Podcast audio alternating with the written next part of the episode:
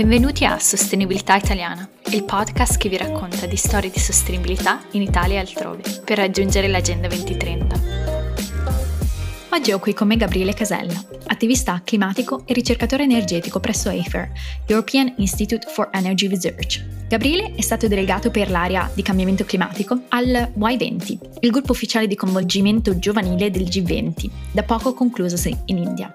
Precedentemente, Gabriele ha lavorato presso il Ministero dell'Ambiente e della Sicurezza Energetica, nell'ambito di un programma lanciato da Officina Italia. Gabriele ha una laurea magistrale in ingegneria energetica presso l'Alta Scuola Politecnica di Milano e Torino. Ciao Gabriele, grazie di essere qui con noi oggi a parlare di sostenibilità. Ciao Giulia, grazie mille davvero per avermi invitato e un saluto a chi ci ascolta. Come con tutti i nostri ospiti ti chiederò cos'è per te la sostenibilità? Allora, grazie perché la domanda è veramente molto interessante e uno dei miei professori della triennale diceva sempre di pensare alla sostenibilità in francese, nel senso che sostenibilità in francese eh, si dice durabilité, scusate per la pronuncia, che esprime proprio il concetto di qualcosa che riesce a perdurare nel tempo e che quindi richiama chiaramente la famosa definizione del rapporto Brundtland, quella che appunto ho un po' a memoria, per soddisfare i bisogni delle generazioni presenti non bisogna compromettere quelli delle generazioni future sostanzialmente. Questa è veramente la più bella e anche la più semplice definizione di sostenibilità, perché in una riga riassume veramente un concetto che è nobilissimo e tra l'altro mi piace anche ricordare che questo concetto finalmente è inserito nella nostra Costituzione all'articolo 9. Però, e qui entra un po' in gioco il mio punto di vista, questa definizione è nobilissima, però secondo me è molto difficile da mettere in pratica nella vita di tutti i giorni. Mi spiego meglio. Secondo me il motivo per cui l'Homo sapiens come specie fa fatica ad affrontare con successo la sfida della crisi climatica è che ancora la percepisce, la percepiamo come qualcosa di troppo lontano. Eh, non so se avete visto il film Don't Look Up, sostanzialmente senza fare spoiler, la Terra sta per essere colpita da un meteorite, che è un grande classico, e finché le persone non vedono il meteorite con i loro occhi, però il problema quasi non esiste. Ecco, secondo me la definizione canonica di sostenibilità, quella che ho detto prima del rapporto Brundtland, non aiuta molto in questo. Cioè, possiamo immaginarci i nostri figli e nipoti nel 2050 o 2100, ma non ci aiuta a visualizzare le conseguenze delle nostre azioni su di loro e di conseguenza ad agire. C'è una definizione che mi piace di più e che nel tempo ho fatto mia, che è una definizione data, una delle tante forse, data da Alexander Langer, che è stato un grande ambientalista e pacifista italiano, eh, tra l'altro tra i fondatori del Partito dei Verdi italiano. E la definizione non è proprio letteralmente così, ma è più o meno la seguente. Un'azione veramente sostenibile se può essere compiuta da tutti gli abitanti del pianeta. Langer al tempo negli anni Ottanta diceva se può essere compiuta da 5 miliardi di persone, oggi dovremmo dire quasi 8 miliardi di persone. Questa definizione mi piace molto perché, come dicevo, permette, secondo me, in maniera semplice, di visualizzare se quello che stiamo facendo come individui, ma anche come società, è sostenibile oggi e non tra 10, 20 o 30 anni. Faccio qualche esempio, che magari è anche banale, ma secondo me aiuta. Cioè, se io decidessi di andare al lavoro ogni giorno con la mia auto privata, senza portare nessuno, la domanda che devo farmi è se ogni abitante sulla Terra, studente, lavoratore, chiunque abbia una patente, facesse la mia stessa cosa, cosa accadrebbe? Ah, chiaramente non ho i numeri esatti per dimostrarlo, ma sicuramente da un punto di vista almeno dell'inquinamento, le città non sarebbero quasi vivibili per la massima qualità dell'aria, come tra l'altro sono alcune città oggi, tipo Delhi. Qualcuno con la risposta pronta potrebbe dirmi, vabbè, con le macchine elettriche però il problema si risolve. Però manteniamo sempre questo scenario che, se vogliamo, è un po' assurdo, ma neanche troppo. Se tutti andassero al lavoro con una macchina elettrica, prima di tutto il problema del traffico rimarrebbe. E poi i materiali per fare le batterie, ad esempio, basterebbero per tutti. Cioè, in un attimo ci si accorge che il problema vero non è il motore a combustione, anche se chiaramente quello elettrico è meglio, non voglio dire questo, ma il problema è l'attuale paradigma dell'autovettura privata per spostamenti privati. Lo stesso scenario con tutti che vanno in bicicletta, ad esempio, io non vedo grandissimi problemi. Chiaramente è una dimostrazione per assurdo, quindi è ovvio che nella vita reale ci sono persone che non possono andare a lavoro in bicicletta per svariati motivi, però tra i due scenari uno sta in piedi e l'altro assolutamente no. Come quello dei trasporti, poi ci sono mille domande che possiamo farci sulle diete, sulle abitudini alimentari, sugli oggetti che compriamo. Insomma, la definizione di Alex Langer mi piace prima di tutto perché ragiona sulle azioni poi perché non distingue fra sostenibilità ambientale, economica e sociale, ma si basa solamente sul concetto di giustizia. E la domanda, cioè, se io posso fare una determinata azione, perché non dovrebbero avere il diritto di poterla fare tutti? Cioè, in altre parole, chi sono io per avere il privilegio di andare tutti i giorni in macchina da solo lavoro, dato che se tutti lo facessero il pianeta collasserebbe nel giro di qualche decennio, probabilmente. Detta così sembra che stia dando la colpa solo ad alcuni individui ad alcune scelte individuali, ma è chiaro che non è così e che è la società tutta che deve lavorare insieme per cambiare tanti paradigmi e permettere alle varie comunità di poter attuare con facilità determinati comportamenti che sono appunto sostenibili, ovvero che durano nel tempo. Grazie per questa definizione. Diciamo che sei andato a vedere tantissime cose che forse in tanti altri episodi non siamo andati a vedere. Oggi però parliamo di una tua esperienza che hai avuto lo scorso settembre, in quanto tu hai rappresentato i giovani italiani al Y20, lo Young 20, che è la versione dei giovani del G20 in India. E sei stato delegato per appunto il cambiamento climatico. Che cos'è il Y20 e quali sono stati i principali risultati? Ottimo, esatto. Il Y20, che come hai detto tu eh, sta per Youth 20, è un gruppo cosiddetto di coinvolgimento ufficiale del G20 Sostanzialmente è una piattaforma che consente ai giovani di esprimere eh, la propria visione e le proprie priorità sulle tematiche del G20 e ha lo scopo di presentare come output finale una serie di raccomandazioni che vengono sottoposte ai leader del G20. Tra l'altro, così diciamo per curiosità, non esiste solo il Y20 come gruppo di coinvolgimento, ma anche ad esempio il Women 20 per la rappresentanza femminile, il Civil Society 20 per la società civile e terzo settore, Business 20 per le imprese e così via. Come hai detto tu, ho fatto parte della delegazione italiana e ho negoziato per l'area chiamata cambiamento climatico e riduzione del rischio disastri. E devo dire che per quanto riguarda la track sulla sostenibilità, siamo riusciti a formulare delle raccomandazioni, secondo me, abbastanza forti e anche con il giusto livello di tecnicismi, nel senso che a volte in questi contesti è veramente molto alto il rischio di fare delle raccomandazioni molto generiche in stile vogliamo la pace nel mondo. E diciamo, tra tutte le raccomandazioni ce ne sono alcune che mi stanno più a cuore, che sono quelle su cui poi ho lavorato di più. Eh, prima fra tutte, quella di reiterare l'urgenza di raggiungere l'accesso universale all'energia e anche quelle che riguardano la protezione di ecosistemi vulnerabili, tra cui, e qui è appunto è un po' un tecnicismo, le aree di carbonio recuperabili, che sono delle aree localizzate più o meno diciamo, in modo omogeneo sul pianeta, che se intaccate rilascerebbero una quantità di emissioni impossibile da recuperare in un arco di tempo sufficiente per evitare i peggiori effetti della crisi climatica, quindi diciamo entro la fine del secolo. Eh, poi ad esempio abbiamo fatto delle eh, raccomandazioni sull'economia circolare, eh, riuscendo ad esempio a citare eh, l'incentivazione dell'extended producer responsibility, ovvero quei meccanismi che spingono le aziende a doversi occupare dei loro prodotti anche durante il fine vita. E poi siamo anche riusciti a includere un concetto, anche questo mi sta molto a cuore, di sufficiency, che è definita dall'IPCC come tutte quelle pratiche quotidiane che evitano la domanda di energia, materiali, terra, acqua, per garantire il benessere di tutti, che è un concetto che richiama molto la definizione che ho dato prima di sostenibilità. Il risultato più grande però, che è stato anche quello che ha richiesto lunghissime negoziazioni, ci siamo veramente protratti per tutta la notte fino al mattino seguente, letteralmente, siamo riusciti a citare l'iniziativa del trattato di non proliferazione dei combustibili fossili, eh, dopo veramente una lunghissima resistenza guidata in primis dall'Arabia Saudita e dalla Russia, che tra l'altro alla fine con una clausola hanno espresso il loro disaccordo e si sono autoescluse dall'appoggiare questo punto specifico e è un risultato molto importante per due motivi. Uno perché per la prima volta si è riusciti a citare il trattato nel contesto Y20, che è una cosa molto difficile proprio per la presenza di stati come quelli che citavo prima, che basano molto delle loro economie sull'estrazione di combustibili fossili. E secondo motivo è importante perché se andiamo a confrontare l'appello dei giovani con le conclusioni raggiunte dai capi di Stato, c'è un abisso, nel senso che l'unico punto in cui si citano i combustibili fossili in tutta la dichiarazione di Delhi, che è quella dei capi di Stato e di governo, è un, una frase in cui i governi appunto re- reiterano l'impegno preso nel 2009 a Pittsburgh di fare un phase out dei cosiddetti inefficient fossil fuel subsidies. La dichiarazione di Delhi quindi è veramente debolissima, non propone una data entro la quale questo phase out dovrebbe essere effettivo, non cita nello specifico il carbone o il petrolio e figuriamoci il gas naturale e quindi veramente la discrepanza tra le priorità dei giovani e quella dei governi è stata molto molto evidente in questo caso.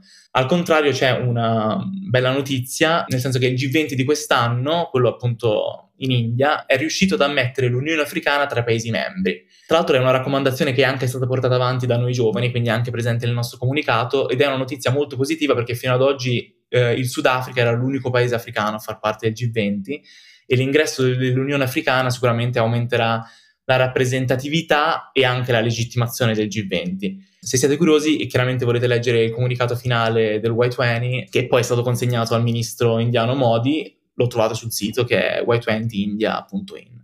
Grazie per aver fatto questa panoramica dal punto di vista diplomatico anche, e che può essere molto utile anche ai nostri ascoltatori che magari non sono stati così vicino al, al G20, diciamo.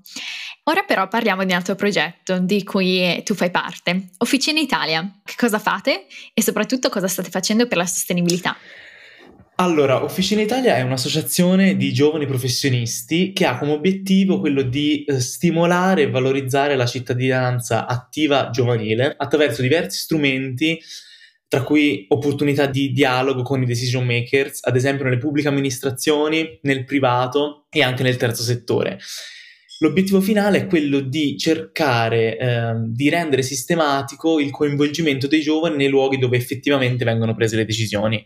E in questo Officina Italia si è sempre dedicata ai temi dello sviluppo sostenibile perché è consapevole che si rivolge ad una generazione che è molto sensibile su questi temi, che è molto consapevole e che tra l'altro di fatto è, e lo dico un po' amaramente, l'ultima che è in grado di agire per cambiare drasticamente la traiettoria.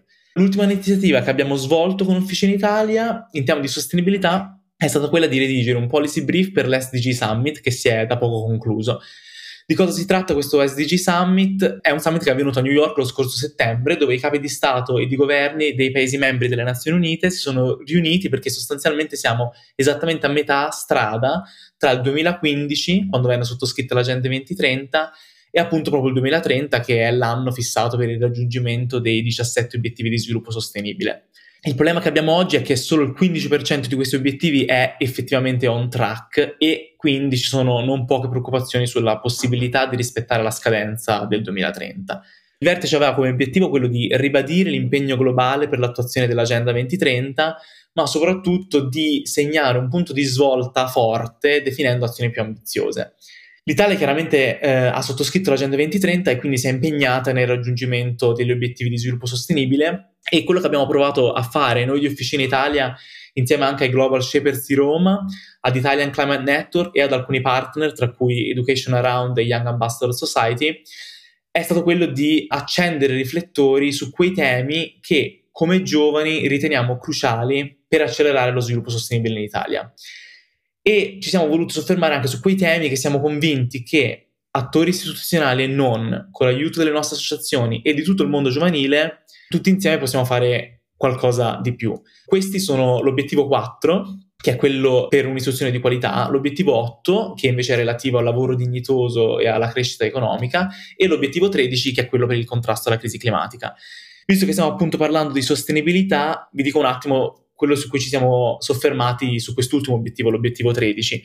In particolare ci siamo focalizzati sulla promozione dell'educazione e la sensibilizzazione sul clima a tutti i livelli, non solo nelle scuole, ma anche nelle aziende e nelle istituzioni. Infatti, migliorare la consapevolezza climatica consente prima di tutto di promuovere una preparazione adeguata in situazioni di emergenza climatica, che ahimè saranno sempre più frequenti, lo abbiamo visto anche quest'anno purtroppo. Eh, dopodiché un'educazione al clima e alla sostenibilità consente di contrastare la disinformazione in materia ambientale e poi di accelerare il cambiamento culturale che è necessario per la transizione ecologica.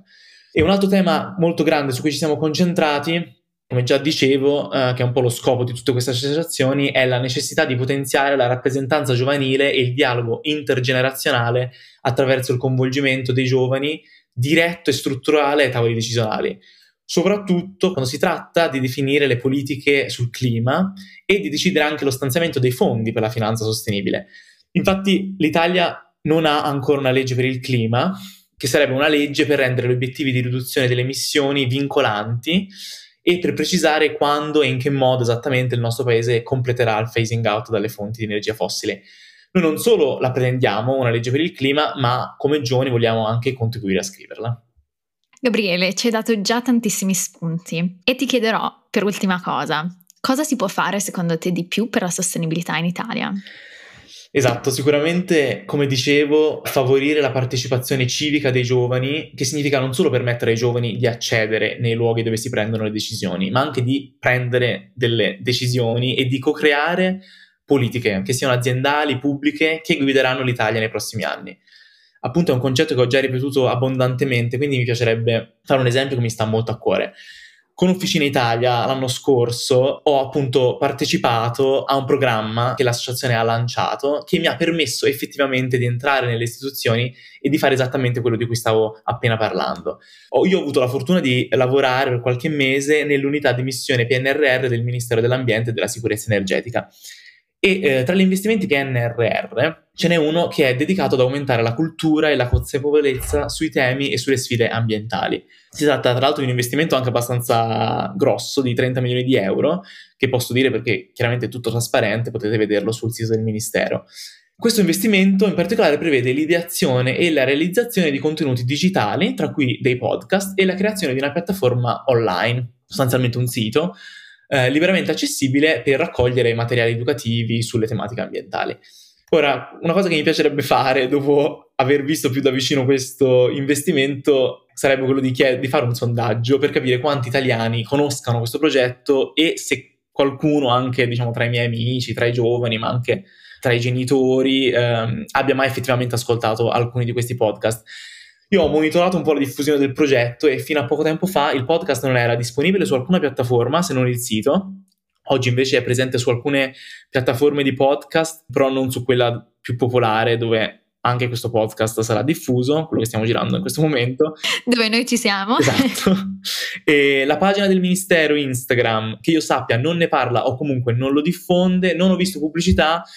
Quello che mi chiedo è, eh, questa è una grande domanda di questi progetti, l'obiettivo è solamente produrre un certo numero di podcast per raggiungere l'obiettivo o che effettivamente qualcuno li ascolti per aumentare la consapevolezza sui temi ambientali?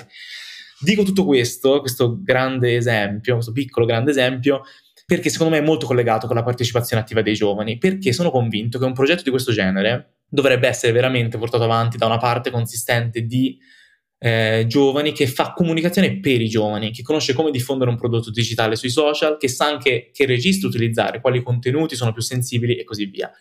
E ripeto, è un piccolo esempio, ma secondo me molto indicativo.